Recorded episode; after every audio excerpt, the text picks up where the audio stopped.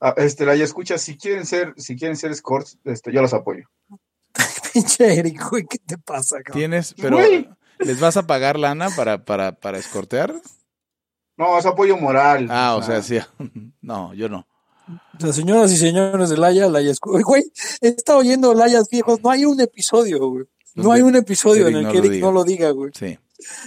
Sí, es un hecho. Señores, es mi target. Los señores y señoras. Los chavos, Laia escuchas, no, básicamente no existen. Sí, no. Aparte de eso que ustedes dicen de meterse ahora sí que a la putería, uh-huh. Eso, o sea, yo de buena fuente sé que empieza súper chavita. Ah, no, claro, es un negocio que tienes, ¿cuánto? 10 años de vida útil, de los 16 a los 26 y se acabó. Yo tengo una amiga que tiene 22, conocida, ajá, y que tiene como un año en la putería y sí le veo la diferencia. Pues claro que le veo la diferencia, porque si no chambeabas, pues hay diferencia. Sí. O sea, además, es lo siguiente, hay quien puede y quien no puede, como en cualquier otra chamba. Claro. Ahora, hay un montón de gente que hace de eso una especie de... Se autopagan la escuela un montón, ¿eh? Sí, yo conocía gente que iba a la universidad, que eran prostitutas y tenían su vato ahí mismo en la universidad. Sí. Pero sí está cabrón, o sea, yo no me consideraría la clase de persona que podría lidiar con esa situación. Ahora, o sea, los güeyes saben, obviamente, ¿no? O sea, no es como que... Claro. Y mira, a los que yo conocí que no fue a uno, la mujer era la que incluso traía el varo. Su navecita chida, y el güey ahí, pues, de señorito con ella. O sea, yo me considero un cabrón que podría lidiar con eso en sentidos como que a lo mejor sexuales y otras cosas, pero no me considero una persona que querría lidiar con eso. O sea, no es lo mismo, claro. Puedo con eso que quiero entrarle a eso. Es como de, no, nunca le voy a entrar, pero pues igual siento que no, o sea, no me volvería un manojo de celos. Pero, y aparte una cosa es que ya pagues escorts y otra cosa es que patrocines chavas. A ver, explica. Ah, no, sí, no, es muy diferente. Sí. Es muy diferente. O sea, últimamente si te casas con una mujer por bienes mancomunados, haces una vida con ella y pagas tú todo y ella se dedica a los hijos, pues es casi lo mismo. O sea, en el patrocinio te refieres. Sí, claro. O sea, yo no... Laia, destruyendo la civilización occidental, una persona siempre que usted, siempre que sea voluntario, ahí estará Rothbard. No, sí, exacto. Sí, no. Por ejemplo, estoy viendo un post ahorita en Facebook de Calabozo México y hay un güey vestido con una máscara como de caballo y con arnés, ¿cómo se dice? No son aparejos, esos son los de los barcos, con arneses, ¿no? Y dice, introducción a los juegos de Pet Play. Todos los libertarios defendemos los derechos de la gente a que la traten como perro y le pongan máscaras de cuero. Eso no quiere decir que me parezca chido. En particular, el Pet Play me parece muy molesto. O sea, de todo el espectro BDSM, el Pet Play es como de, no mames. Tengo mascotas. ¿De todo el espectro furry, Hugo? No, o sea, el furry está chido porque no son mascotas. En el furry... una historia que tú me contaste una historia de un furro que lo mató un oso, güey. No mames. No sé, sí, si queramos dejar eso para el post. Seguramente hasta hay video o creepypasta. O sea, no un furro, o sea, no lo mató un oso tal cual, pero sí, o sea, sí lo mató un oso, pues, pero... O sea, iba de furro por ahí. A ver, era un güey que andaba en hongos o en ácido, se encontró una cosa de furros en un bosque, intentó participar, pero pues el güey no iba vestido de furry y no lo dejaron, y entonces siguió caminando en el bosque y se encontró un oso creyendo que aparte todo el desmadre de los furros, intentó con el oso y el oso lo hirió. Está increíble tu historia, Pepe. Sí, está rara. No, pero es que me la contó Hugo, güey, es en serio. Pero me la contó Hugo. No, yo no conté eso. Pero bueno, mi punto, a mí la gente me ha gustado porque me ha gustado. Juzgado. La gente me ha juzgado porque se me hacen chidos los furries. No soy furro, no estoy en el ambiente furry, pero cuando alguien dice los furries, digo, pues estaría chido, o sea, suena bien. Es, no. Es como cuando hemos ido a casa de Hugo que hay como un baúl Pepe y nunca lo abre, güey. O sea, ahí están sus chingaderas. Como que claramente una vez vi unas pantuflillas ahí peluchonas. ¿Casa de Hugo? A ver, me parece chido los furries, ¿ok? Esto puede ser parte de la próxima introducción de Laia. Me parecen chidos los furries, ¿ok? Pero, sí. Por cierto, cuando Pepe Torra se digne a hacer otra introducción.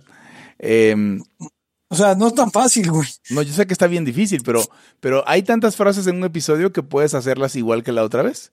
O sea, claro. De un solo episodio, no buscar como muchos. Pero no quiero, de verdad. No hemos hecho la de los únicos magos que no son maricas. No, ese es un... Nuestro plan era, audiencia querida, nuestro plan era agarrar la introducción de Laia y cambiarle los serpientes si tienen chilaquil por alguna otra frase. Sí. Pero Pepe nunca me envía el Ya lo encontré. La música sola. Bueno, ya la encontré. Y la música sola puede ser parte de esos audios, Pepe, que estamos subiendo allá. Entonces, aquí tiene usted su plantilla para grabar su versión del intro de Laia. También les puedo mandar algún track de cuando intenté ser DJ a los Laia escuchas. ¿Intentaste ser DJ? Y el mejor intro va a ser en unos cuantos episodios el intro de Laia. Sí, exacto. Pepe lo va a hacer, va a estar muy chido. Pero bueno, me gustan los furries, pero no quiere decir que le esté entrando. En parte porque no sé dónde guardaría. Primero no sé qué animal sería. O sea, porque ya ves que hay conejos, ahí está el consabido zorro, perros. Serías un lagartijo, Gon. No, pero los lagartijos no son furries, porque son reptiles. Pero son scalies, güey. No.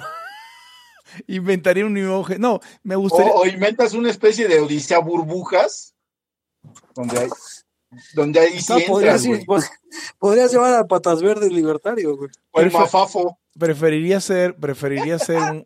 Aparte era lagartijo. Preferiría ser un ave, la verdad. Como un loro o algo así. Un pollo. Tenía yo un compilla ahí en la universidad, en economía, que luego hablábamos de Plaza Sésamo, la de México. Y así de, güey, el pinche Montoya y así. Y este cabrón, ¿quién es ese güey? Es como que, ¿quién, güey? Pues el pinche cotoce. No mames, güey, así no se llama. O sea, le pusieron después otro nombre, como en un Plaza Sésamo, segunda generación. Abelardo le pusieron después. Ay, será. Yo sabía que era Abelardo. Pregunta yo a Maggie por qué un lagartijo. Y no tenemos artículo de la wiki de lagartijo. ¿Puedo contar la historia? Aparte, Hugo se declaró el rey de los lagartijos. Bueno, eso fue un error. Pero la historia fue que estamos leyendo una reseña de la historia de los 41. De esta historia famosa que ponen en todos lados. Al parecer era en el Porfiriato una cena de maricones, ¿no? Donde la mitad estaban vestidos de mujer, la otra mitad estaban vestidos de hombre y bailaban. Y les cayó la tira, los hicieron una redada. Y había un sobrino, ¿no? ¿Sí, sobrino? Sí, algo, ¿no? O yerno, creo. Un desmadre así todavía más rebuscado. Y en la nota periodística, supongo, de la época, se referían a ellos como estos lagartijos. Entonces, al final, cuando iba a decir el rey de los anarquistas, dije el rey de los lagartijos. Soy el rey de los lagartijos, sí. Y pues fue muy triste por mí. Pero eso es un lagartijo. O sea, esa frase debería estar con quien se veía dónde quedó. Y también no. La de... Soy Hugo González, primer libertario de México. Ese es del año pasado. Es el pasado. Pero una por una, así como la presentación de que la cago 4 veces, hasta que digo ya cómo me llamo. Son problemas de identidad. Oye, Pepe, tú decías que había tema, así que sí, voy a dejar que guíes. Pero, ok. Pero hay que empezar. En estos días... Ah, bueno, claro, échame el intro, Gonz.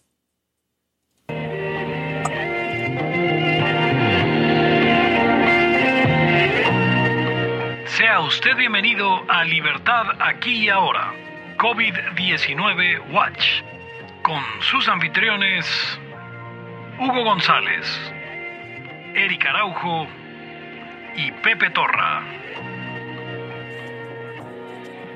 Y bienvenidos a una edición más de Libertad Aquí y Ahora en su versión COVID Watch, en el que estamos cubriendo hora a hora cada noticia con respecto al fallecimiento de Jerry Stiller, gran actor cómico de los Estados Unidos.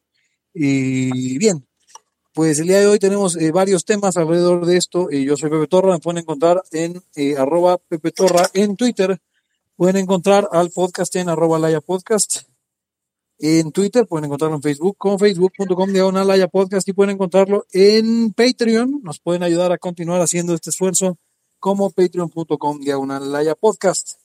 Y conmigo están Hugo González, Rey de los Anarquistas, @Gonz, y quiero decir que estoy muy orgulloso de que hayamos podido avanzar en el tema del Patreon.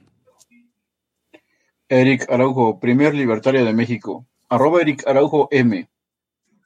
Bien, pues el día de hoy tenemos una variedad de temas, todos alrededor de el COVID y de lo que está sucediendo. Hugo, en estos días tú y yo, y también Eric, estábamos hablando de una situación sobre la cuestión de los cuidados, sobre la cuestión de la gente que no está teniendo ninguna precaución con respecto al contagio de este malvado virus que nos vino del Japón.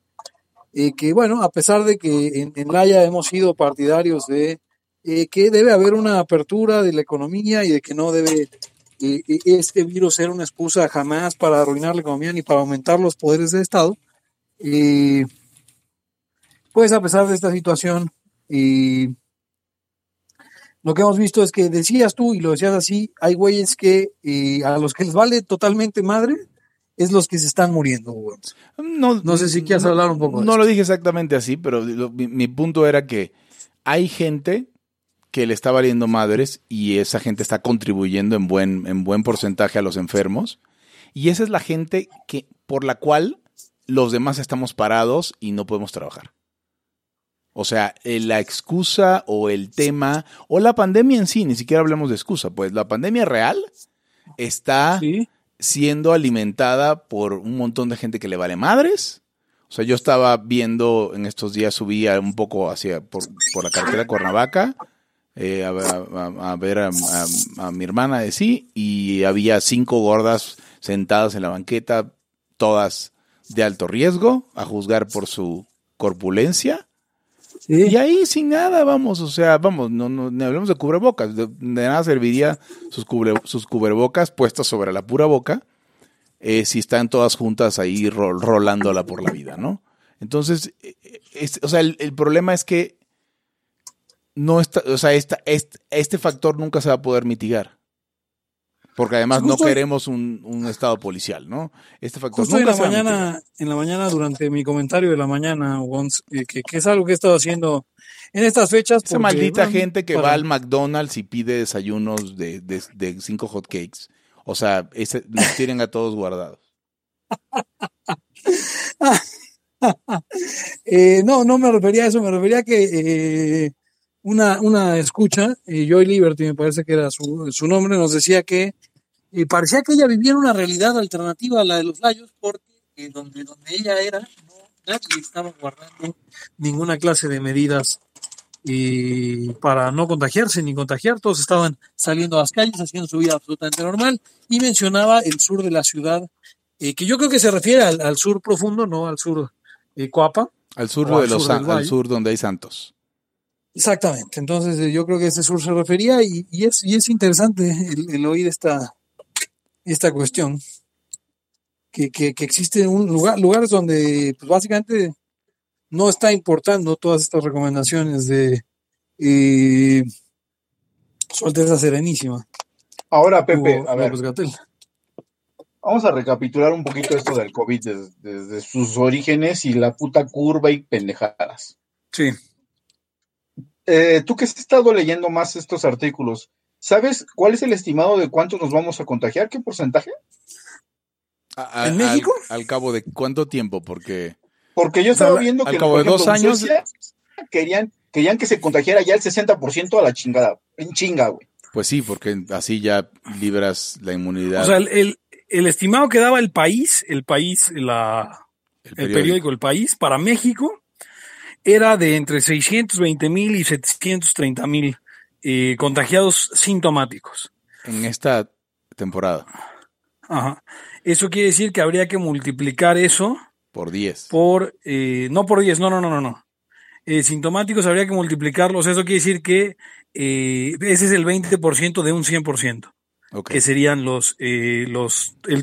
número de contagios totales. Estamos hablando, pongan ustedes, de 700 son el 20%. Estamos hablando como de unos 2 millones, 3 millones.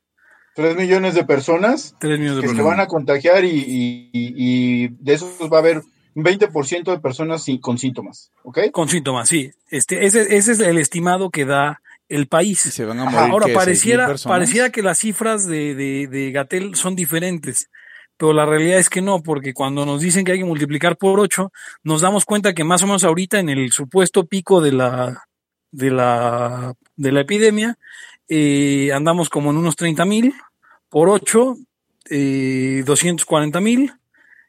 Pongan ustedes que vamos a hacerlo por 10, hablando de 300,000, y si la curva es perfectamente simétrica, pues lo que viene hacia el otro lado son otros 300,000, ¿no? Entonces estaríamos hablando de 600,000 contagios. Entonces, a ver, ese es uno. Dos, ¿con cuántos habría que sobresaturar el sistema de salud?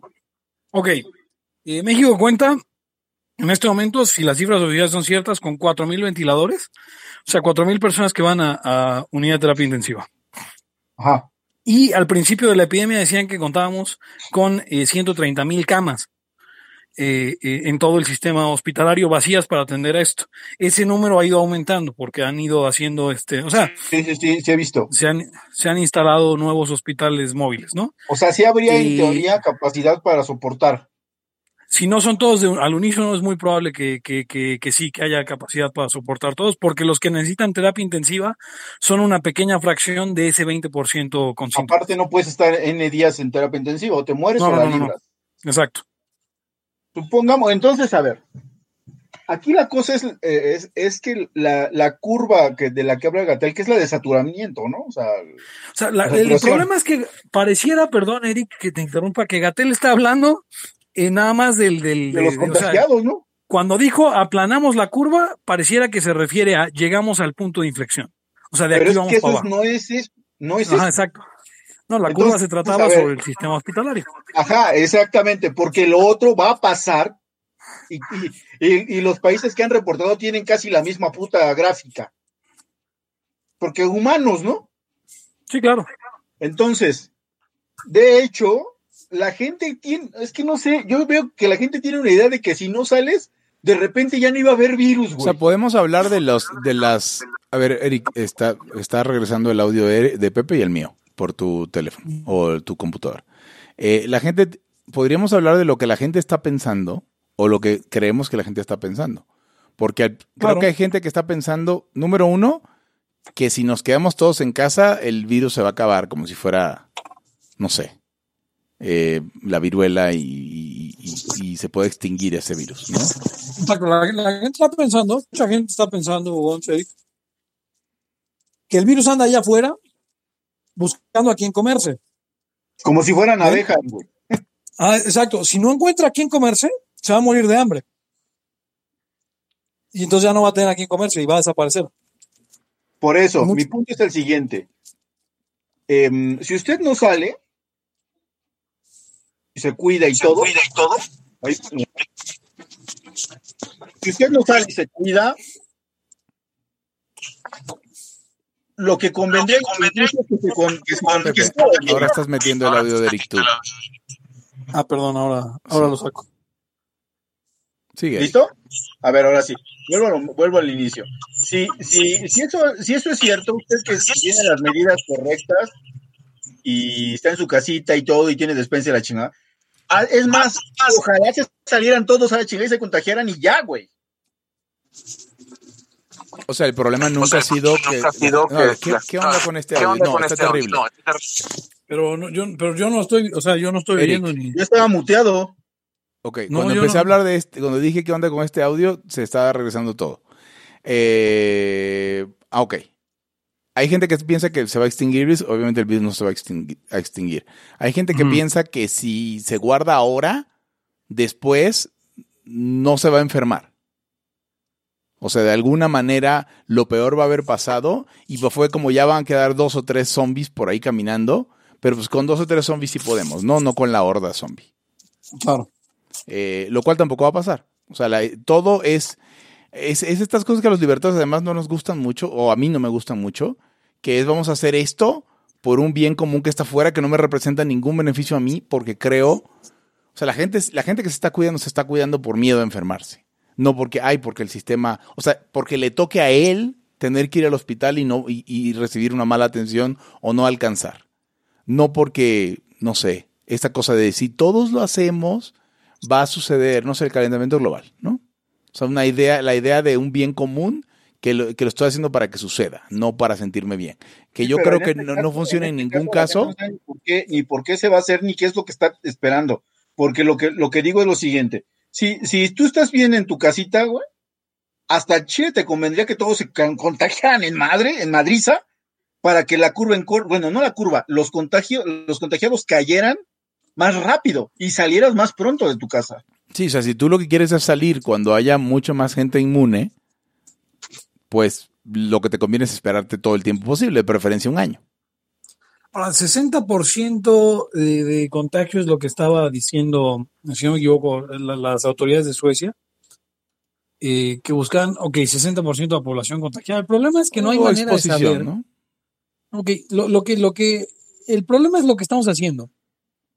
Pues, ¿se acuerdan de cuando leímos las reglas estas sobre el COVID, no? Sí, claro. Y toda esta discusión sobre la enfermedad de Schrödinger y todo esto. Hay una cosa importante. ¿Cuál es la manera correcta de medir cuántos contagiados tienes en la población? Porque como lo estamos haciendo hoy,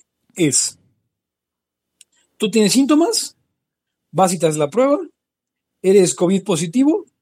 Te cuento. La gente que convivió contigo puede ir a hacerse la prueba, por lo tanto. ¿Ves? Tenga o no tenga síntoma, porque convivió contigo. ¿Ves? Eso como muestra estadística. Ver, no, pues es una fotografía demasiado parcial, ¿no? Entonces, no es Pepe, ¿traes audífonos, Pepe? ¿Y no? No, estoy como si hablara por teléfono. Ah, entonces bájale el volumen, porque se está metiendo que escuchas por tu micrófono. Vale, perdón. Sí. Se me fue la idea de qué es lo que iba a decir. Ah, ok. Sí, sí, espérame. Eso como muestra representativa. Exacto. Una muestra estadística tú agarras y dices, obviamente no voy a hacer una prueba a todo México, pero voy a agarrar 5 cabrones que no están seleccionados porque tienen síntomas, ni porque están prietos, o sea, los voy a agarrar aleatoriamente para entonces, ese es el primer ciego, ¿no? El primer blind. Sí. Los agarro así y digo... Vamos a probarte, hacerte una prueba serológica para ver si tienes anticuerpos. Que el anticuerpo te dice que o te contagiaste, por lo menos te expusiste y creaste resistencia. Y pues ya eres inmune, asumiendo que te da inmunidad a este rollo. Entonces, que en general es lo que se piensa. Ahora, la otra cosa, y vuelvo a lo del sistema de salud. Si usted no se contagió ahora, en 3 meses... puede ser muy factible que se contagie a la chingada. O cuando venga otra vez el próximo invierno o la próxima temporada de lluvias. Porque el virus, tal como dice Pepe, no son abejas que ya se van a ir. Ahí está. Lo único que se trataba era de no saturar el sistema de salud. Porque es un virus nuevo y mucha gente se iba a enfermar y nadie tenía resistencia, a diferencia de muchas otras enfermedades que igual andan por ahí. Vamos, si el resfriado común viene de temporada a temporada, quiere decir que en medio hay gente enfermándose siempre. Sí. O sea, y de influenza, si no tiene un reservorio animal, Entonces, la única manera es que haya gente infectada constantemente durante todo el resto del año. Y para darse cuenta, pensémoslo al revés. Nadie en México salía de su casa, salvo las personas estrictamente necesarias, que de todas maneras iban a ir contagiando. Claro. Era como la idea. Una cuarentena muchísimo más larga. Era como la idea de vamos a evitar que entre de China. O sea, era como de abandona esa idea, güey. O sea, porque es algo imposible de resolver. O sea, vamos, a menos que cerremos las fronteras del país y no dejemos a la gente entrar de ningún país, ni siquiera mexicanos, sería la única forma. Y aún así se va a contrabandear a alguien y va a llegar el virus. Es que ese es todo el asunto. Era imposible evitarlo. No había forma de que detuviéramos el virus en ninguna puta frontera ni nada. Entonces, por eso de repente los suecos tienen su otra jugada y tiene sentido. Que se contagien todos en chinga, que el sistema de salud soporte y vamos más rápido y no cerramos nada. Tiene sus costos, pues sí, pero a ver, aquí tenemos muertitos, ¿eh? Sí, no, pero espera, tampoco su estrategia fue que se contagie todo el mundo a la chingada. Su estrategia fue, vamos a establecer medidas, pero no vamos a cerrar la economía. Pepe, estás metiendo un poco de ruido haciendo algo, lo que estés haciendo. ¿Qué es lo que estabas haciendo? Se me olvidó que estabas haciendo. Estoy comiendo. Empacando comida. Empacando comida, pero ahora sí ya empacándola en mi estómago. Okay. Voy a colgar y voy a cambiar a mi equipo habitual. Vale. Entonces, Suecia no hizo eso. A ver, Suecia no dijo que todo el mundo se enferme a la chingada. No. O sea, Suecia tienen sus medidas normales de salud, de distancia y todo, pero esperan que se alcance la inmunidad del país, de su sociedad. Sí. Ahora, cuando más o menos el 60% de la gente se contagie, y eso va a ser de pronto que haya una caída estrepitosa de nuevos contagios. Claro. Ahora, por un lado eso. Por otro lado, he estado leyendo críticas de que Suecia tiene más contagios que otros países.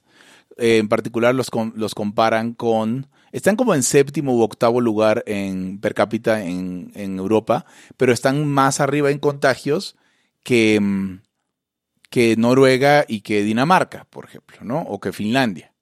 Países comparables en algunos sentidos, más o menos con la misma riqueza, más o menos con el mismo clima, más o menos con racialmente parecidos, etcétera, ¿no?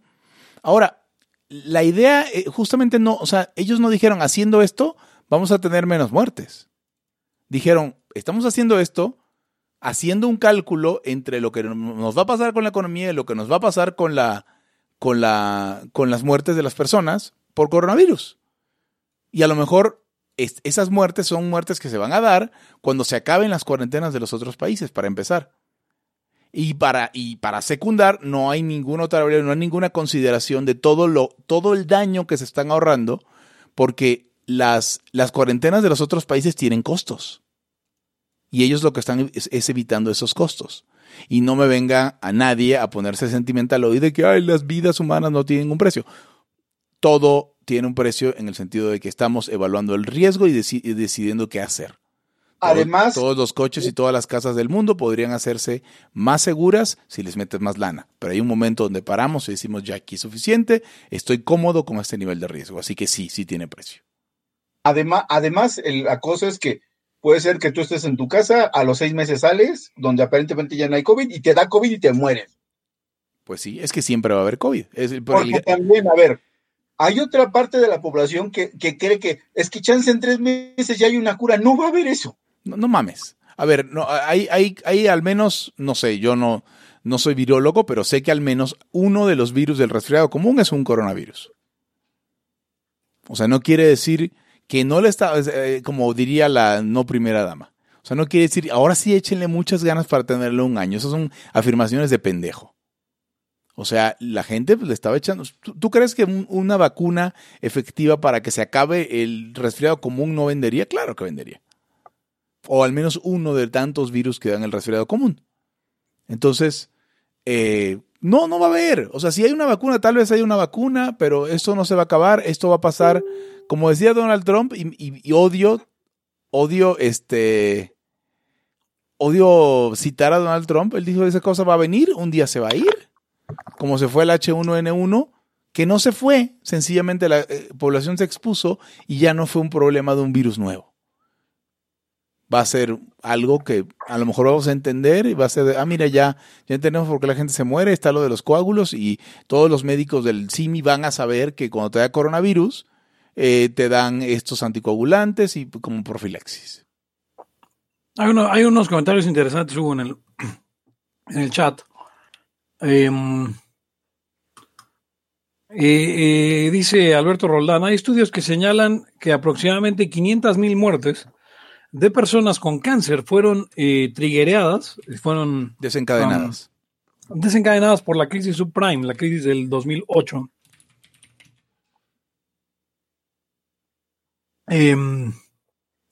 O sea, aquí refiriéndose a lo que pudiera venir con la cuestión esta, el falso dilema que hemos visto ya sobre si vidas o economía. O economía, ¿no? Se van de la mano. La economía es vida, claro. Ahora, otra cosa es que, los médicos se parecen a los mecánicos. Tienen un cagadero y algunos son buenos y otros maletones. Sí. Lo que es normal. Como los médicos se parecen a los mecánicos, te echan la mano con varias cosas. Entonces es hay buenos en su técnica, en sus técnicas, hay unos mejores que otros y unos, la verdad, bastante malones, pero en una situación de estas donde tú puedes decir, fue COVID, güey. O sea, si ya hay un porcentaje de negligencia, no sé cuál sea en México, la verdad desconozco, pero hay de qué hay ahí, si no por eso hay tantos juicios. Cuando se da una situación de estas, lo normal es que aumente la negligencia. Y además, que te lo achaquen a COVID. Sí. Que digas, no, pues ponle COVID, a la chingada, güey. Esto es importante. Mira, en los primeros años, 3 años de Peña Nieto, anualmente había 6,224 suicidios en México. Correcto. Vamos a ver con esta crisis cuánta más gente se va a suicidar, porque van 2,000 y pico muertos de COVID. En cualquier año hay, no sé, ahorita debe haber más, no suponte 7,000 suicidios. Si en estos 2 años aumenta la tasa de suicidios, aunque te haya, no sé, 12,000, pues yo creo que deberíamos asignarle una posibilidad, un porcentaje de eso a que pues, se le fue la vida a la mierda a un montón de personas. No se murieron de COVID, pero se mataron porque no tienen nada que hacer. Porque se les fue a la mierda la vida, a lo mejor algún hombre que ya no puede ver a sus hijos porque ya no tiene lana y se los quitaron. Ya ves. Y además también hay que ver también cómo van a evolucionar los homicidios y eso. Ah, sí. Hoy había gente argumentando. Me da mucha risa los estatistas, porque siempre se van a la primera explicación, que es que el gobierno quiere hacer algo bueno. Se me hace rarísimo. O sea, no han abandonado la idea de que realmente quieren hacer las cosas bien, lo que quiera decir eso. O sea, hay gente diciendo, es que López Obrador va a sacar al ejército de la calle porque ve cómo se viene lo de la inseguridad por lo del COVID. Sí, no, güey. O sea, eso implica que ese güey te quiere cuidar. ¿Ves? El güey no te quiere cuidar. No te quiere cuidar ahorita. Tampoco te quiere cuidar con los militares. Búscale por otro lado, ¿no? Entonces, pero eso es un... No sé, Hugo, hasta dónde sea una onda de crianza, ¿eh? Es crianza, sí. Porque resulta que tanto hombres como mujeres a la fuerza le ven bondades. Sí. Porque te decían de niño que te pegaban para enderezarte, para que te portaras bien, por tu bien, cabrón. Sí. ¿Sabes? Y claro, no perpetuar esa relación implica examinarla. Y a lo mejor llegas a una conclusión que no quieres llegar. El papá y la mamá no daban pinches explicaciones ulteriores. Ya te madrió por tu bien y algún día me lo vas a agradecer. Después de mil veces que lo escuchaste, ya sientes que cuando alguien ejerce la fuerza es por algo bueno. O sea, ¿cómo no? Sí, ha de ser, o sea, ni modo que sean unos hijos de puta, tiene que ser por algo bueno. Pero a ver, el número de muertes y el número de contagios no se está reduciendo, ¿o sí? De hecho, parece que vamos en franca subida aún. Sí, y es una cuestión interesante en cuanto a cómo otros países han tomado a México como el ejemplo de que allá, no, es que no, imagínense, estaríamos peor si estuviéramos como México, allá ni están midiendo el número de contagios, y es cierto, pero es esta parte de que, insisto, creo que el gobierno quiere que ajustar la realidad a su narrativa. Entonces, de pronto, pues, aunque vayamos para arriba, vamos para abajo. ¿Ven? Porque es lo que quieren vender. O sea, si están hablando de que esta semana es la más grave, es el pico, en esa semana tiene que salir López Gatell y tiene que decir pandeamos la curva, ¿no? Sí, sí, exacto. Pero además, o sea, el problema es que este gobierno en particular, todos, pero este en particular, o sea, vive en el mundo de la infalseabilidad. O sea, pueden decir lo que sea y nunca hay examen de lo que dijeron. No, porque entonces, básicamente la población hace la justificación. Ah, bueno, sí, o sea, ni siquiera tienen que hacer ellos. No, es que, no sé, yo nunca le he hecho una excusa a ese cabrón, pero me imagino que haya gente diciéndolo. Es una cuestión interesante. Y hablando un poco sobre los... la cosa está de los negocios, porque es otro de esos mitos que la gente está creyendo, como dice Eric. Es como que con el servicio a domicilio ya no hay pedo, ¿no? Y los restaurantes van a sobrevivir. Y porque pues el servicio a domicilio y las apps y todo, ¿no? Me recuerda a cierto senador, Pancho Bueno, Borges. Hay una nota que compartí estos días de Universal. 30,000, lo hablaba en el comentario de la mañana, pero vale la pena ponerlo en 30,000 restaurantes van a cerrar definitivamente. Más bien cerraron definitivamente como consecuencia del confinamiento. Y el otro día estaba parado, Hugo, Eric, recogiendo. Ah, cabrón. Rayo hizo una crítica debida a su economía, aunque le duela. Mira, Rolanis, Rayo ha estado defendiendo el confinamiento desde el principio.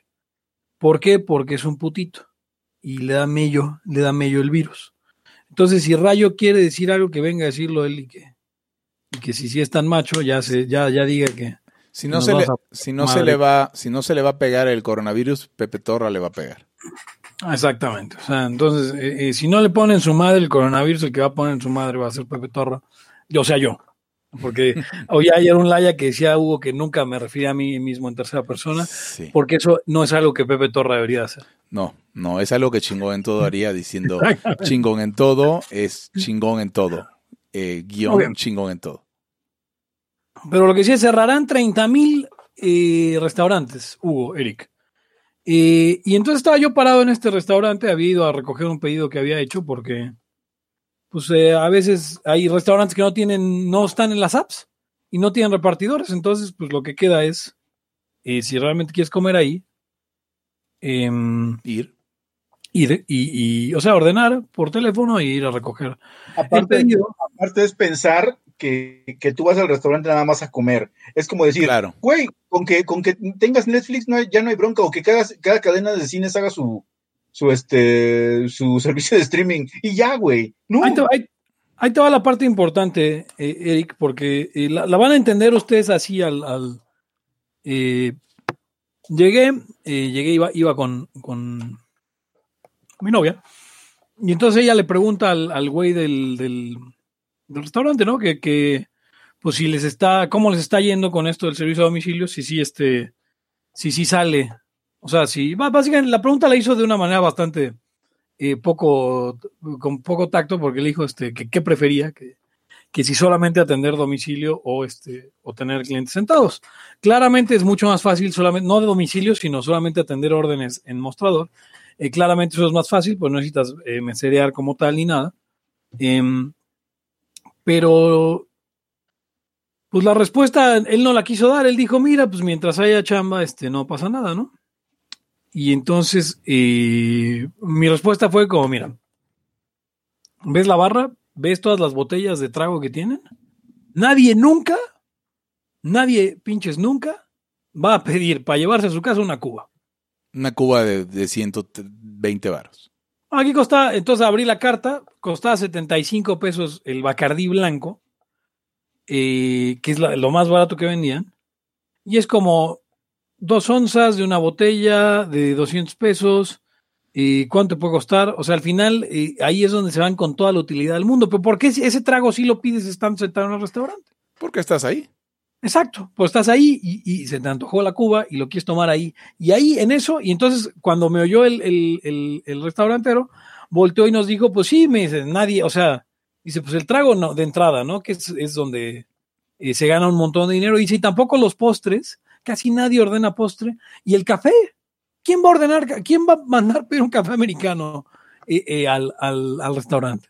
Claro. Tal vez lo pidas a Starbucks, tal vez lo pidas a Maison Kaiser, o tal vez lo pidas a Punta del Cielo, o a Cielito Querido, o a una de estas cafeterías, ¿no? Pero no el café de conveniencia que te lo vas a tomar porque ya estás sentado ahí. Exacto. Volvemos a lo mismo. Entonces, hacer una taza de café costará a lo mucho 4 o 5 pesos, a lo mucho. A lo mucho.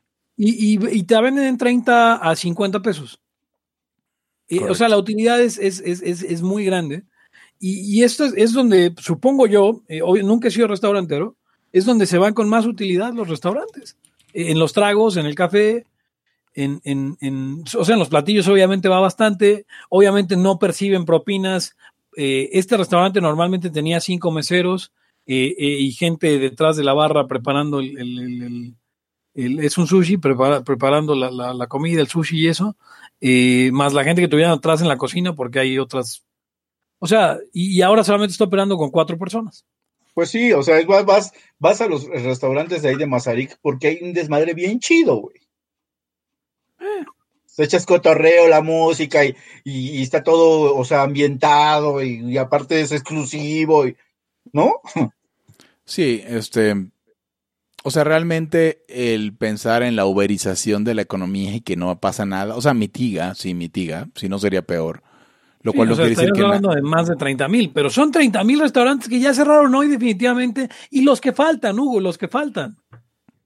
Sí, se pueden ir fácil a 60,000. Ahora otra cosa, estaba viendo las cifras del... Sí, perdón, antes de que empieces con eso. Está del nabo, güey. Eric, antes de que empieces con eso, nada más para que tenga el cálculo la gente. Estás hablando de 30,000. ¿Cuánta gente quieres que emplee un restaurante común y corriente? Vas a suponer que tienes... 20 mesas. Incluso, 20 mesas ya hablas de 4 meseros mínimo, ¿no? Ok. Y para 5 mesas cada mesero, tal vez 3 ya está muy exagerado. Tienes, vas a sumar 5 meseros, tienes 2 personas en cocina porque es un restaurante chiquito, 3 personas en cocina, ¿quieres? Sí. Una persona que atiende frente, hostess, lo que quieras. Caja. 9 personas. Y luego tienes lavalosas y garroteros, un par. 11 personas por lugar. 11 personas por lugar por 30,000. Estás hablando de 330,000 empleos. Si se va al doble, como decía Eric, estás hablando de más de 500,000 de empleos perdidos. O sea, habrá fonditas de 4 personas también y todo, pero claro. Aún así es un chinguero. Ya sabemos de por sí que fuera de restaurantes, las cifras oficiales, que tampoco cubren el sector, pues eran 300,000 empleos perdidos, ¿no? No, y todo lo que tiene todos los negocios que son de presencia, como el cine. La cantidad de gente que emplean es impresionante y no están ahí. No. O sea, mira, los que necesitan mucha entrada del caso concreto, Arena Ciudad de México. Nada más por estar ahí sin gente, hay un chingo de gente trabajando para darle mantenimiento nada más. Y sin entrada, sin ingreso. Sí, no, man. O sea, es que no puedes con eso. No se puede. Bueno, estabas leyendo acerca del Winston Churchill, que es un restaurante que está desde 1972.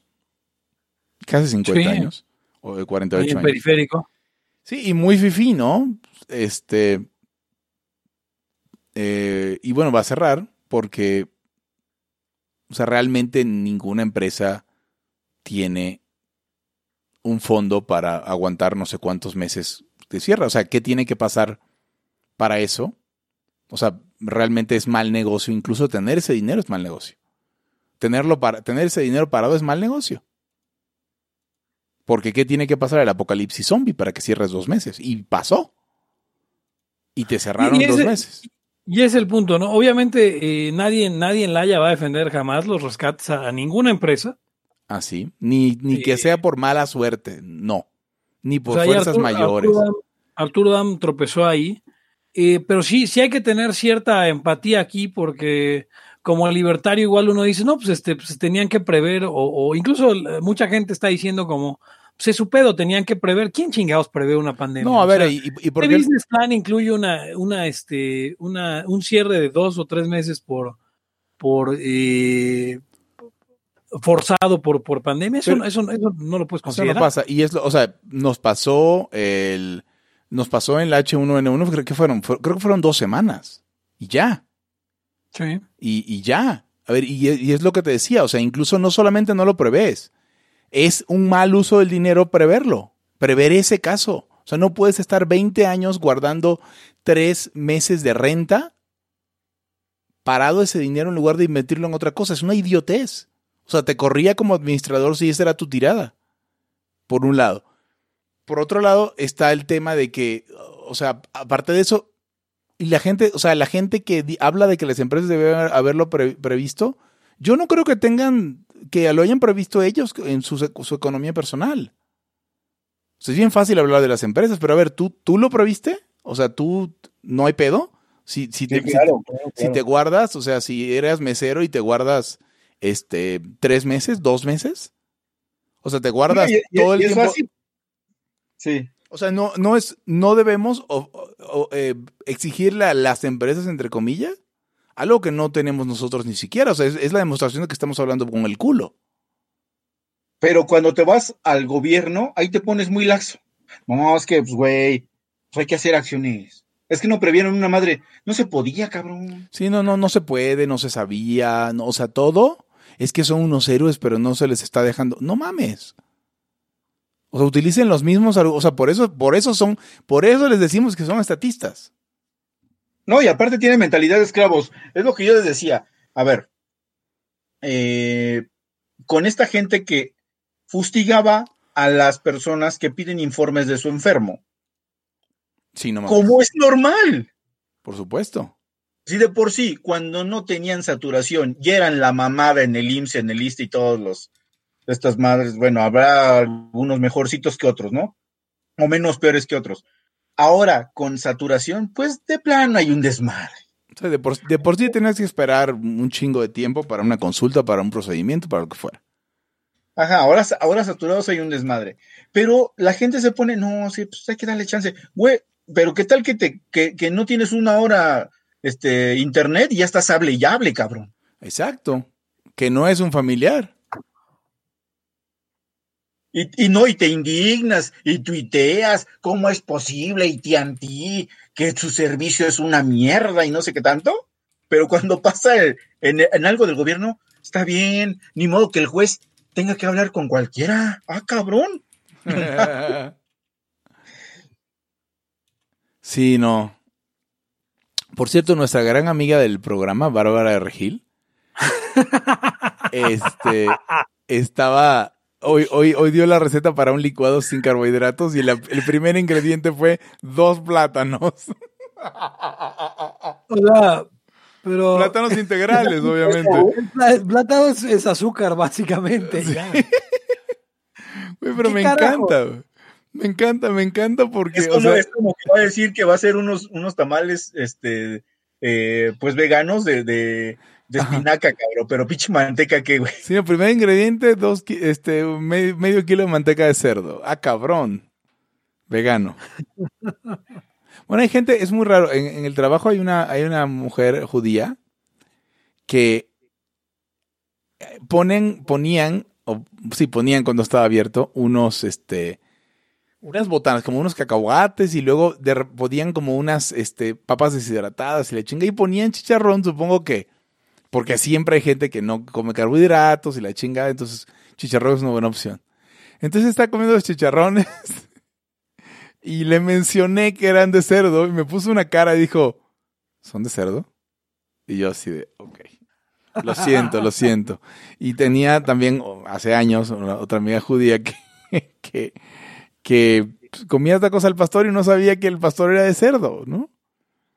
Y alguien, y una prima una vez, una prima me preguntó de qué parte del pavo era la pierna, güey. La pierna como la de las tortas, güey. Y fue así de atrás de la trompa del pavo, güey, porque... Sí, es del lomo, ahí. Sí, la pierna es del lomo, güey. Sí, sí. Y fue así de, no me jodas, o sea...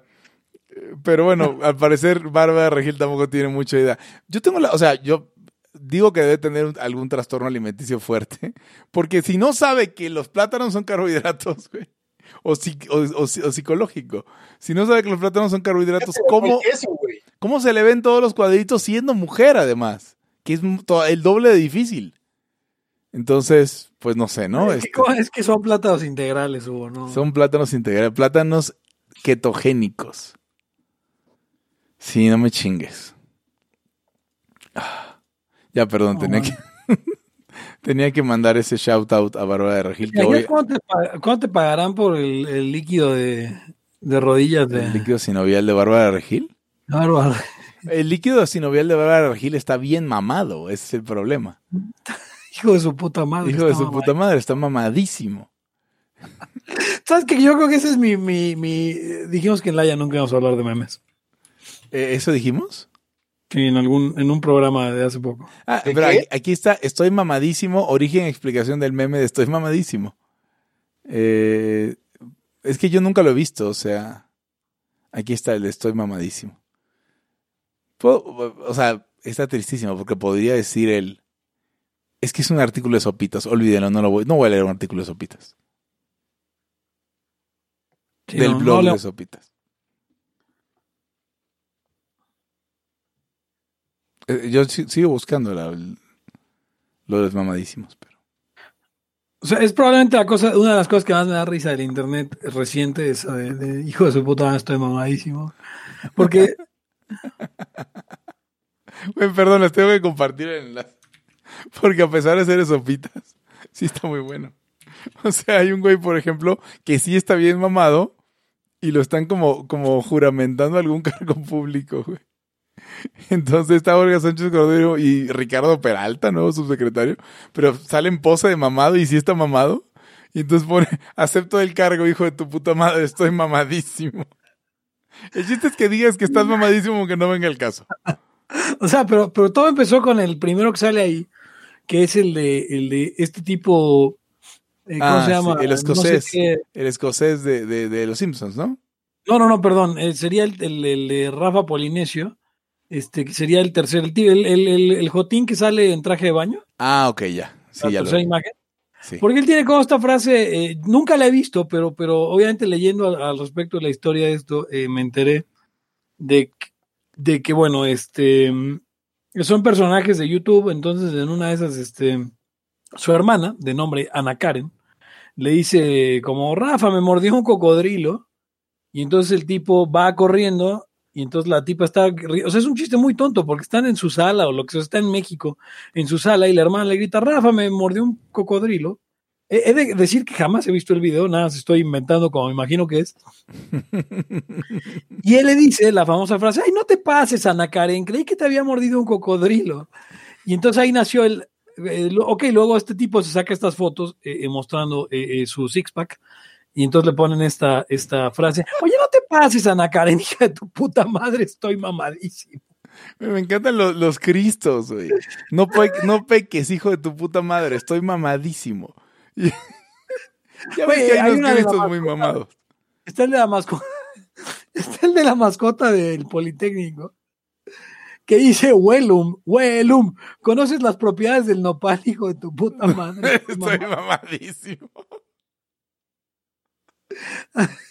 Wey, por favor, o sea, puedes cerrar el episodio de hoy con claro que sí. No sé, no lo va a matar la bacteria. Estoy mamadísimo, hijo de tu puta madre.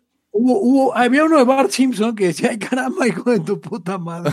Caramba, ay, caramba. Ay, güey. Ah, pero bueno, Bárbara Regil, donde quiera que esté. Hoy tuiteaste los chetos integrales, Hugo. Yo vi ese tuit. Sí, los chetos integrales. ¿Podrías dar una explicación, Hugo? Porque la verdad es que en el tuit no te entendí. ¿De qué? Sobre lo que decías de los niños en el arte.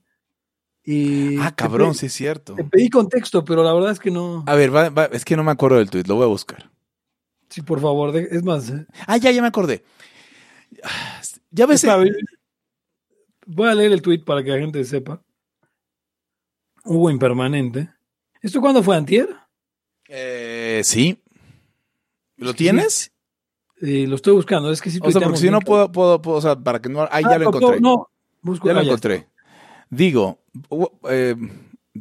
tiene sentido... @Gons, tiene sentido que dibujaran a los niños como adultitos.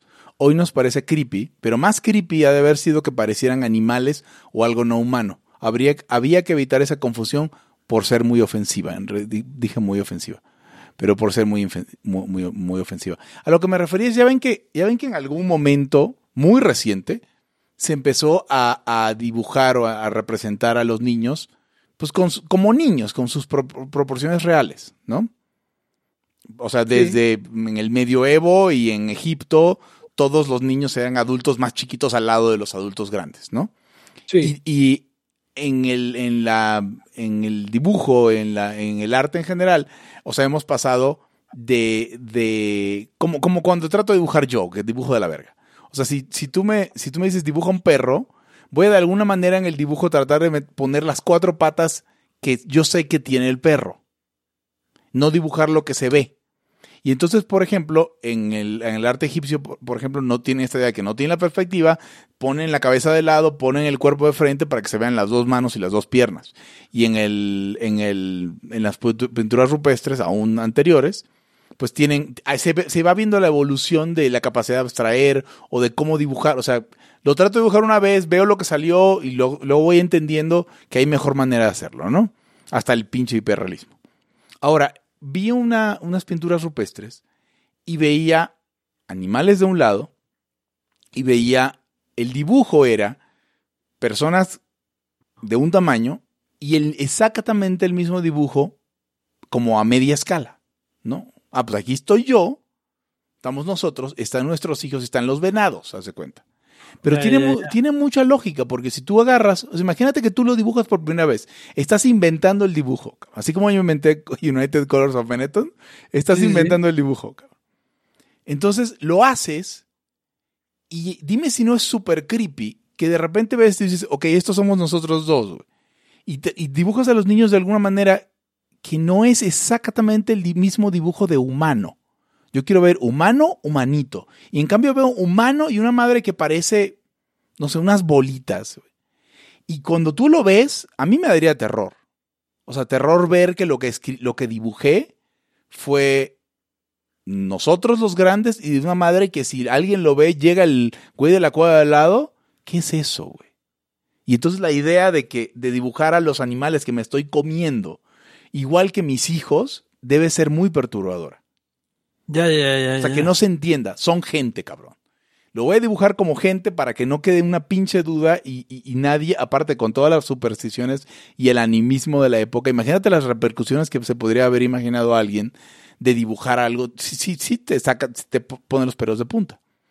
Sí. Entonces, o sea, imagínate. Y no solo las supersticiones, también las más pequeñas escisiones. Sí, las substiciones. Sí. Ya, eso es lo que me refería.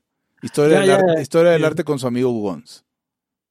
Entendido, sí, porque de pronto fue como... ¿Y sabes qué pasó? Que coincidió que vi en algún lugar un dibujo como del siglo XVIII, en el que habían unos dos niños que eran básicamente versiones más chicas del mismo adulto, de un adulto. Ajá. Y venía con el caption que este cabrón nunca había visto un niño en su vida. Exacto. Sí, lo vio, pero le parecía de mal gusto dibujarlo de otra forma que no fuera O sea, este dibujo conceptual, ¿no? Tiene cuatro patas. O sea, yo puedo ver un dibujo de un perro donde son las cuatro patas. Vamos, puedo ver Peppa Pig. Me queda claro que es un puerco, pero no se parece en nada a un puto puerco. Porque justamente la caricaturización es plasmar los rasgos que yo en la mente veo relevantes. Y incluso puedo ver una caricatura de López Obrador que no se parece gran cosa a López Obrador. Este cabrón es López Obrador. ¿Por qué? Porque ahí está el pelo, el peinadito, los putos dientes, etcétera. Entonces, si lo pasas por el proceso cognitivo, pues está lo que quieres comunicar. Si yo veo un gato como el Gato Lupa de Mafalda, un gato como el Gato Lupa, me queda claro que es un gato, pero no se parece a un gato que va caminando por la calle. Se parece a lo que tengo en la cabeza.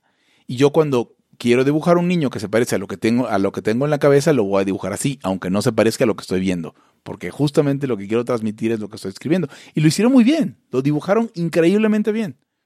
Creo que hay mucha injusticia con todo este pedo, que es otro tema completamente, no tiene nada que ver con COVID ni nada. Claro, claro. Eric, ¿qué más nos cuentas tú antes de el programa? ¿Tú qué se dibujas? No, estaba pensando en lo de los retratos y estaba pensando en la gente que hacía retratos en la Edad Media y ya pegándole al siglo XIX y así, ¿no? O sea, como el Roski, como Rubens o no sé.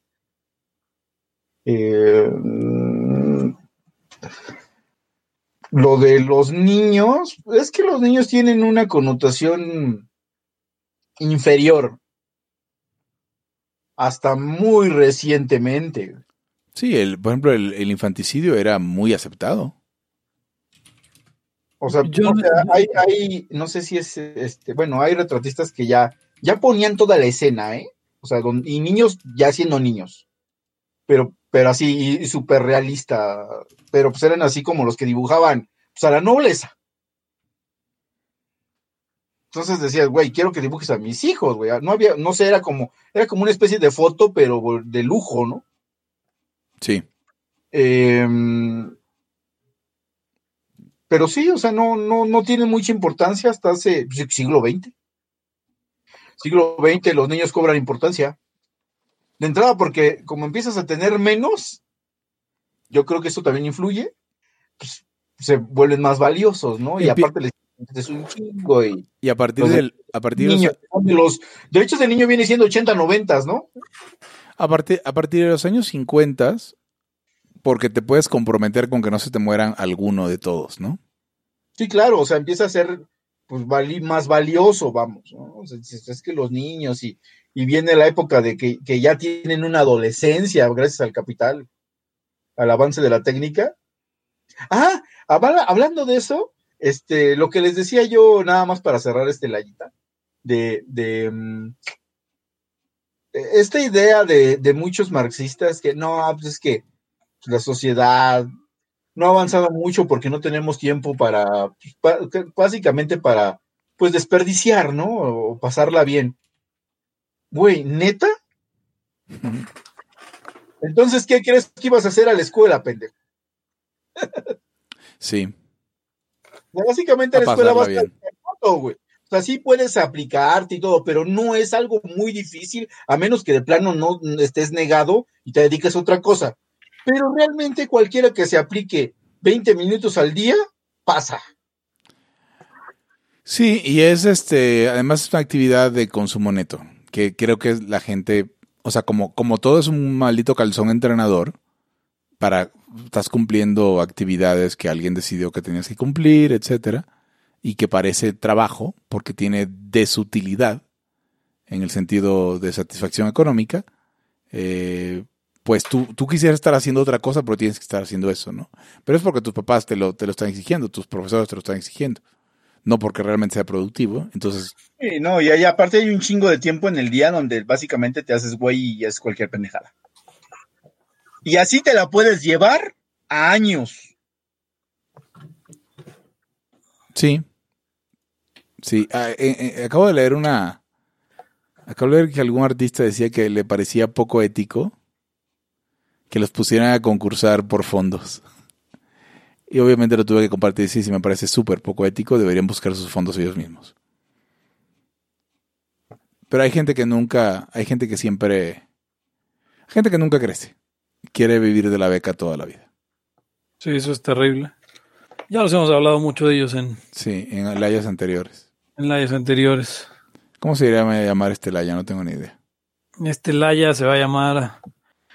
Y... Pues que decías que era Team Torra parte 4, pero yo creo que hablamos de muchos temas como para llamarle así que... No, ahí podemos agarrar otro de los de en medio. Sí. Y podemos ahí darle un buen título.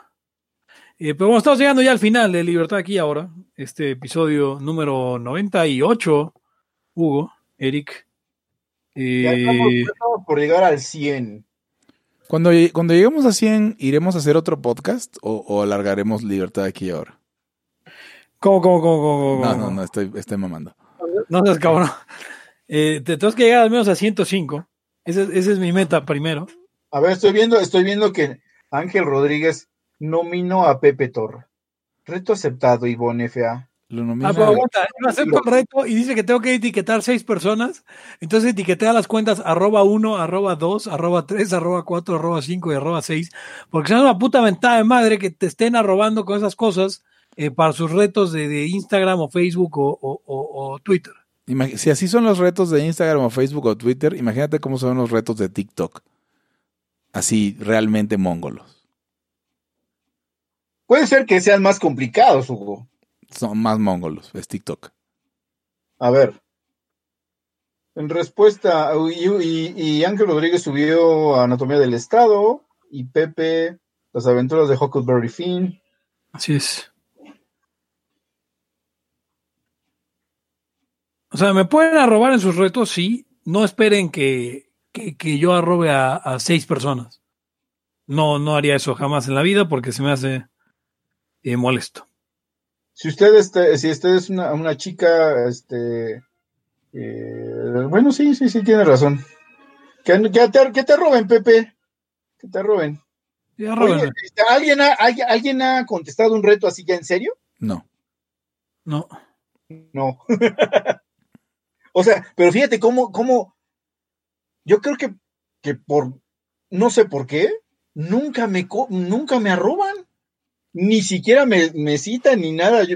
Bueno, también es porque soy yo creo que antisocial desde antes y a pesar de que tengo ahí conocidos en Face y todo que son de economía, de la UNAM y así,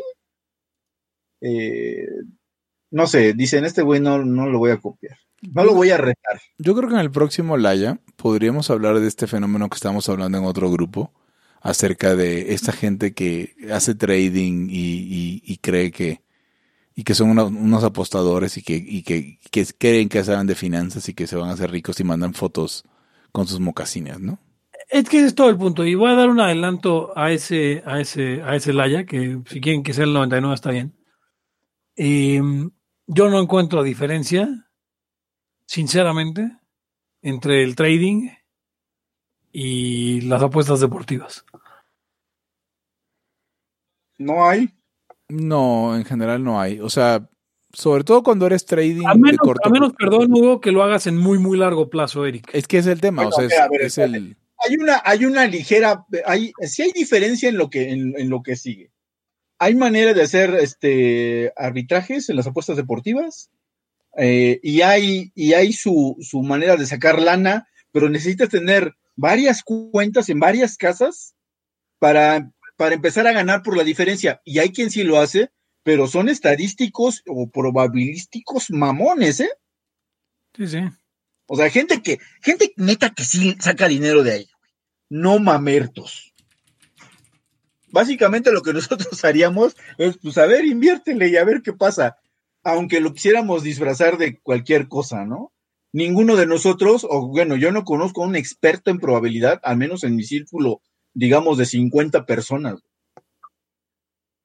que dijera yo, este güey sí sabe, cabrón. Yo utilizo el argumento de Warren Buffett que lo leí en un libro que me prestaste tú, Eric. Sí, estaba bueno, tenía sus insights ahí chidos. No, sí, o sea, es muy bueno, o sea, en el sentido de que si usted no conoce nada del negocio en que se está metiendo, no se metan. Y no lo está tomando a largo plazo, pues usted es un pinche apostador, no se engañe. Usted no es un inversionista, está viendo si suben o baja, pero pues es como un tema deportivo, o como si les... O sea, es una apuesta, pues, no es una inversión, es una apuesta. Y ahora, yo por eso digo, mejor vétanse a jugar póker. Si hay una técnica, pero... Sí, ahí de plano es apostar. Y finalmente no se trata de ganarle a la casa, se trata de conseguir básicamente que en la mesa que usted haya uno más güey que usted ahí. Entonces es diferente la, digamos, la manera de sacar dinero. Y tiene que estudiar, es que como de todo tiene que estudiar y eso, pero al menos yo lo veo mucho más cercano. Y aparte hay niveles. No te vas a ir a jugar con la gente muy buena porque te van a apalear y de entrada no te alcanza la banca porque son niveles muy altos. Y básicamente lo que usted va a ser jugar en microlímites, como se les dice, donde jugamos la gente que pues, vamos por coto, que está empezando a hacerle al cuento de jugador de póker. Pero, no sé, son vidas muy ingratas. Estar pegado todo el día ahí, estar jugando en 18 o 20 mesas, tener 2 máquinas o 3... O sea, no. Sí tiene razón, Hugo. Es pinches mismo. Ah, ¿no tuve a Pepe? Sí, yo dije que era lo mismo. Sí, no. O sea, si no sabe usted invertir en algo tal vez más físico, ¿a poco sí le sabe a las monedas? No mami. Ese es todo mi punto. Uno no puede, o sea, por más que tengas...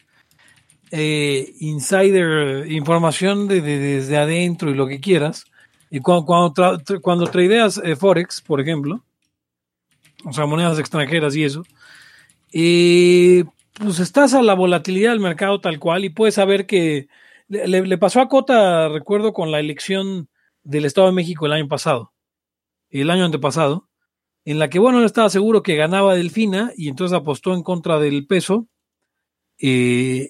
y bueno, ganó del mazo y perdió dinero, pero ese es el punto, o sea, uno puede estar casi totalmente seguro de que el Madrid va a ganarle al Huelva, al Atlante, y de repente El Huelva acaba ganando 1-0 o acaban empatando y perdiste. Eso puede pasar tanto en las monedas como en los deportes, y son factores que no puedes controlar. Entonces, ¿cuál es la diferencia?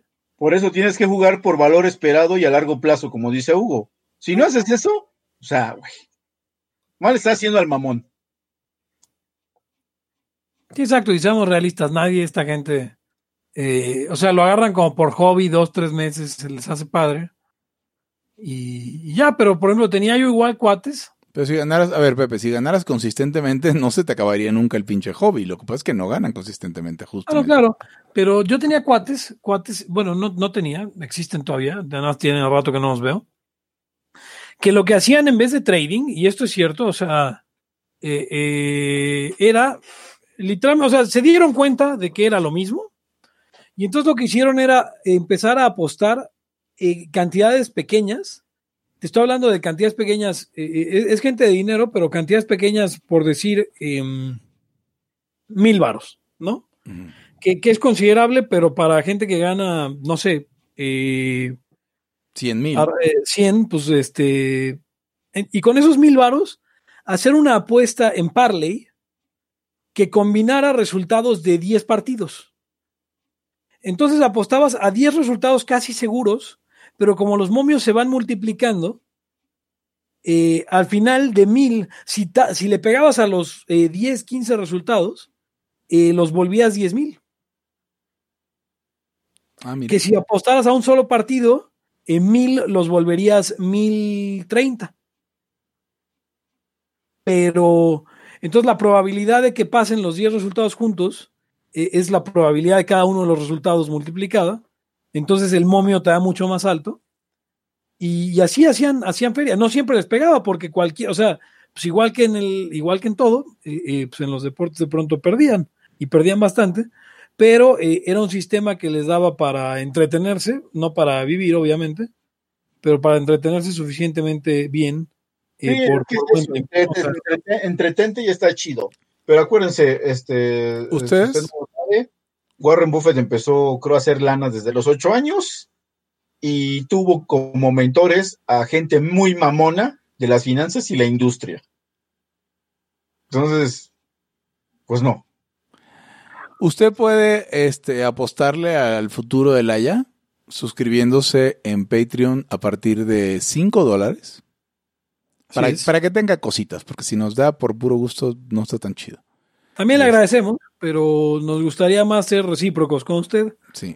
Y si usted nos aporta desde $5, usted empieza a recibir. Hugo, hoy estuviste trabajando con eso, le estás contando a Eric. Con los premios para nuestros Patreons. ¿Perdón, me preguntaste? Sí, que les contaras. Por ejemplo, por ejemplo, a ver, vamos a hacer un breve review de qué salió. Salió un Laia perdido, que lo tengo en el tier de $5. Yo creo que se va a quedar en el tier de $5, por lo que hablamos hace rato. El Laia perdido de Bittersweet Melody, donde Melody Velázquez habla con Pepe y Eric y hablan de aeronáutica y otras cosas. Es un episodio completo que nunca salió y ahora sale para ustedes. Padrotes de Laia. Traduje Patreon de una forma muy liberal, pero de forma gran liberal. Padrotes de Laia. Y también está mi rendición de El Venao con pista de fondo, un fragmento al menos, casi toda la canción realmente, tampoco es muy compleja. El primer movimiento del Venao cantado por mí. Y también tenemos la creepypasta de Pepe la vez que de La Rata y el Tíner. Es una anécdota de Pepe de su propia vida. Que leyó en forma de creepy. Sí, usted debe de adivinar quién era Pepe. Exacto, usted tiene que saber si es el rey, el rater, el ratí o el que lo estaba viendo desde lejos, o el doctor de la sala de urgencias. Pero bueno, eso, como dirían en los infomerciales, esto no está disponible en ningún otro lado, en ninguna otra tienda. Solamente puede obtenerlo siendo Patreon de Laia, padrote de Laia. Y habrá más, y así como dice la Biblia, vendrán cosas peores. Y habrá, tenemos en el tintero, a ver, les voy a platicar, ¿no? Tantito, nada para que sepan qué van a tener si se vuelven padrotes de Laia. Ok, aquí está, y aquí tengo el folder que dice Laia Premium.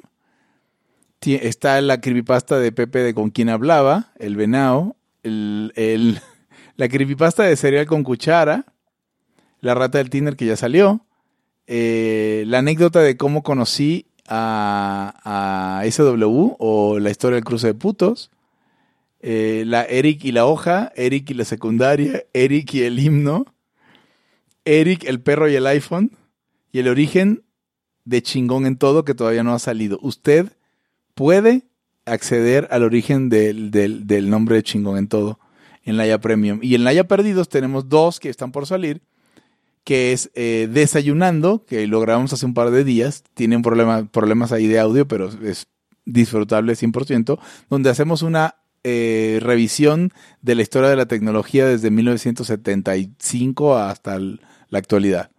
Sí, y vamos a hacer nuevas cositas, así como, no sé, estoy pensando en una playera donde ya estén las 3, los tres Laios, así como tirados a la derecha o a la izquierda, y hay un espacio donde va a ir su cara de cuarto Laio. Eso está bueno. Sí, estaría bueno, es el cuarto Laio. O sea, todos así como que pasándola chido, ¿no? Estaría padre que dijera, o sea, que la playera dijera yo soy el cuarto Laio. Sí, claro, yo soy el cuarto Laio hasta con hashtag, y nada más sería poner ahí su rostro, una playerita y bajámonos. Alberto Roldán dice que la Tusa también vamos a producirla y a cantarla. Yo voy a ser Nicki Minaj y Pepe Torra va a ser... Yo voy a ser Karol G. Va a ser Karol G, entonces eso va a estar bueno. Pero a ver, nosotros tratamos de no dejar... Imagínense, somos unos anarcocapitalistas muy blandengues porque todo lo que está en Laia Podcast... cuando eres Patreon, sucedió en algún momento en vivo, pero solo los muy, muy, muy, muy fans están pendientes de verlo. O sea, usted no tiene que pagar para escucharlo, sí es muy, muy, muy, muy fan. Pero pues queremos que tenga ese compromiso. Bien, si usted opina en contra del Estado, no sé, ponga yo soy el cuarto layo hashtag y si es una pendejada, lo negaremos como San Pedro. Sí, como Liber Zombie. Mike Hernández, abstente. Plancha de piedra, abstente. ¿Qué digo? ¿Cómo se llama el otro que también es plancha de piedra? Kim Page. ¿Cómo se llama el otro? Sí, Kim Page. David Ross, plancha de piedra. Claro. ¡Qué poca madre! A ver. Ya mezclando tres personas. Oigan, hoy se actualizó en la Wiki de Laia, que también es un proyecto del cual se lo debemos a nuestro podcast amigo Deliberando, de quien, por cierto, desayunando es una burla. Obviamente. Ellos crearon el Laia Wiki y uno de los editores destacados es Andrés de Deliberando. Hoy, usted puede participar, laia.fandom.com. Ya hay 6 capítulos de Laia con artículos de Wiki. Usted copie, si usted tiene un capítulo favorito, puede ayudarnos haciendo esa página de Wiki que nos va a servir también para tener notas del episodio en el feed. Se va a convertir, es un compromiso nuestro, de su reseña del episodio. Se va a convertir en las notas del episodio y va a estar en el sitio y en el feed y en el podcast. Entonces usted cheque más o menos cómo es el copia, el formato que está de los otros episodios y usted puede hacer el de su capítulo favorito y nos ayudaría muchísimo en laia.fandom.com. Y hoy escribí el artículo de Laias Perdidos a propósito de lo que está diciendo Hugo y les comparto un fragmento, ¿no? Laias Perdidos es como se le denomina a una serie de episodios. Laias Perdidos es como se le denomina a una serie de episodios que por algún motivo no salieron al aire o no se subieron al feed. Existen 3 clases de Laias Perdidos. 1. Laias Perdidos permanentemente. Los Laias Perdidos permanentemente son aquellos que fueron grabados o transmitidos en vivo y cuya grabación fue eliminada por alguno de los Layos, usualmente Hugo o Pepe. Las razones por las que fueron eliminadas pueden ser varias, pero las más comunes son: 1. El episodio tenía contenido altamente controvertido o problemático para el programa. Es verdad, existen temas que ni en Laia se atreven a hablar. 2. La calidad del audio del episodio era muy mala. Un fenómeno raro en el que pareciera que todos están grabando desde el equipo de Eric. 3. El episodio hacía alusiones a personas u organizaciones que podían resultar de mal gusto o que pudieran causar problemas a los layos, layascuchas o personas relacionadas con el podcast.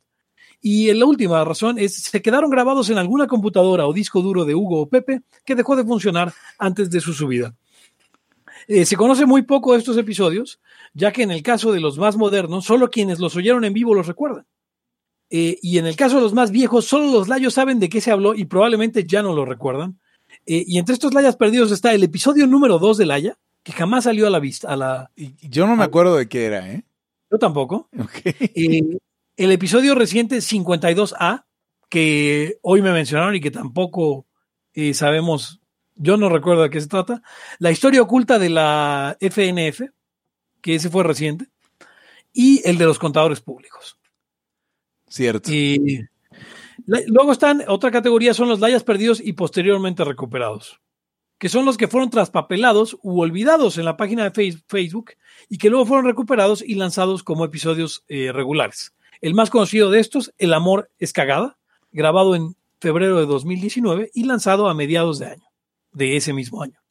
Y otro fue el Internet de antes, parte 2, que estuvo perdido por ahí, pero requirió un gran trabajo de edición por parte de Hugo para luego ser lanzado. Porque hablábamos de contadores públicos, de hecho. Así es. Finalmente, los Laias Premium. El título de estos Laias es engañoso, ya que pareciera indicar que son mejores que los episodios normales. En realidad se trata de episodios que fueron escogidos deliberadamente para no salir al feed público y que son parte de los perks a los que la gente puede acceder siendo parte de algún tier del Patreon de Laia. Algunos de estos episodios son Bittersweet Melody, el de la literatura y desayunando. Y ese es el artículo, y bueno, es para que usted también se entere un poco de pues todo el lore, todo el ¿cómo lo dirías en español, Hugo? Yo hablaría del folclore, sí, no sé. Ahorita lo legado, no sé, no estoy seguro. A ver, voy a buscar una buena traducción del lore. ¿La vamos a esperar? Ok, de acuerdo. Otro tipo. ¿Qué vamos a esperar, perdón? La traducción del lore. Hay un montón de cosas que se pueden hacer. O sea, tradición, saber, leyenda, sabiduría, ciencia, folclore, lore. Dame la lore, güey. Ese. La lore. Sí. La lore está en el lore de Laia. Sí. Tradición, nos gusta tradición. Entonces, pues ahí está. Entonces, en toda esta tradición de Laia, usted puede... Y es parte, los episodios perdidos son parte porque el episodio 2 está perdido. A la fecha sigue sin aparecer. Si usted lo encuentra, háganoslo llegar a @LaiaPodcast en Twitter. Por favor. Y bueno, yo creo que con esto llegamos al final, a no ser que tengan comentarios adicionales, mis amigos. Ninguno. Bueno, esto fue todo por hoy en Libertad Aquí y Ahora, el episodio número 98 del podcast anarcocapitalista que acumuló cantidades industriales de gel antibacterial antes de la pandemia. Yo soy Pepe Torra, me pueden encontrar en @Pepe Torra en Twitter, pueden encontrar el podcast como @Laia Podcast en Twitter, en Facebook como facebook.com/Laia Podcast, en Patreon, como decía Hugo, pueden ayudarnos a seguir con este esfuerzo y con $5 hacer la diferencia, patreon.com/Laia Podcast. Conmigo estuvieron Hugo González, Rey de los Anarquistas, @Gonz. Eric Araujo, primer libertario de México, @Eric Araujo M. Y yo me despido no sin antes recordarles que si no los mató el amor, no los va a matar una bacteria, hija de su puta madre, está mamadísima. Hasta la próxima. El principio de no agresión absoluto a todos los ámbitos. Libertad aquí ahora porque no tenemos tiempo para algún día. Existen seres extraterrestres que controlan cada cosa que hacemos. Los papás de Ayn Rand. Si es que eso tiene algún sentido, ¿no? Venlos por ahí a las pobres personas quitados de toda posibilidad de progreso. Tan impregnado de orina, pero nada más hueles las rosas. Si hubiera tenido la bomba atómica también, güey. El morbo lo hace a uno empezarle a escarbar a otras cosas y a otras personas. Es como el pene ese que sale. Ajá, o sea, yo ya estaba descubriendo en un pinche charco sangre. No me diga que su vida no mejoró. No manches, ¿no? ¿Sí? Le dijiste cosas muy íntimas de tu vida en un Laia y decidí ser feliz de otra manera. Pero no quiero, de verdad. Se los gustaría ser objetivista y eso es imposible. Eric, en Twitter estoy como... ¿Cómo estoy? Eric Araujo Martínez, Pepe Torra, Hugo González, Laia, libertad aquí y ahora. Los serpientes sí tienen chilaquil.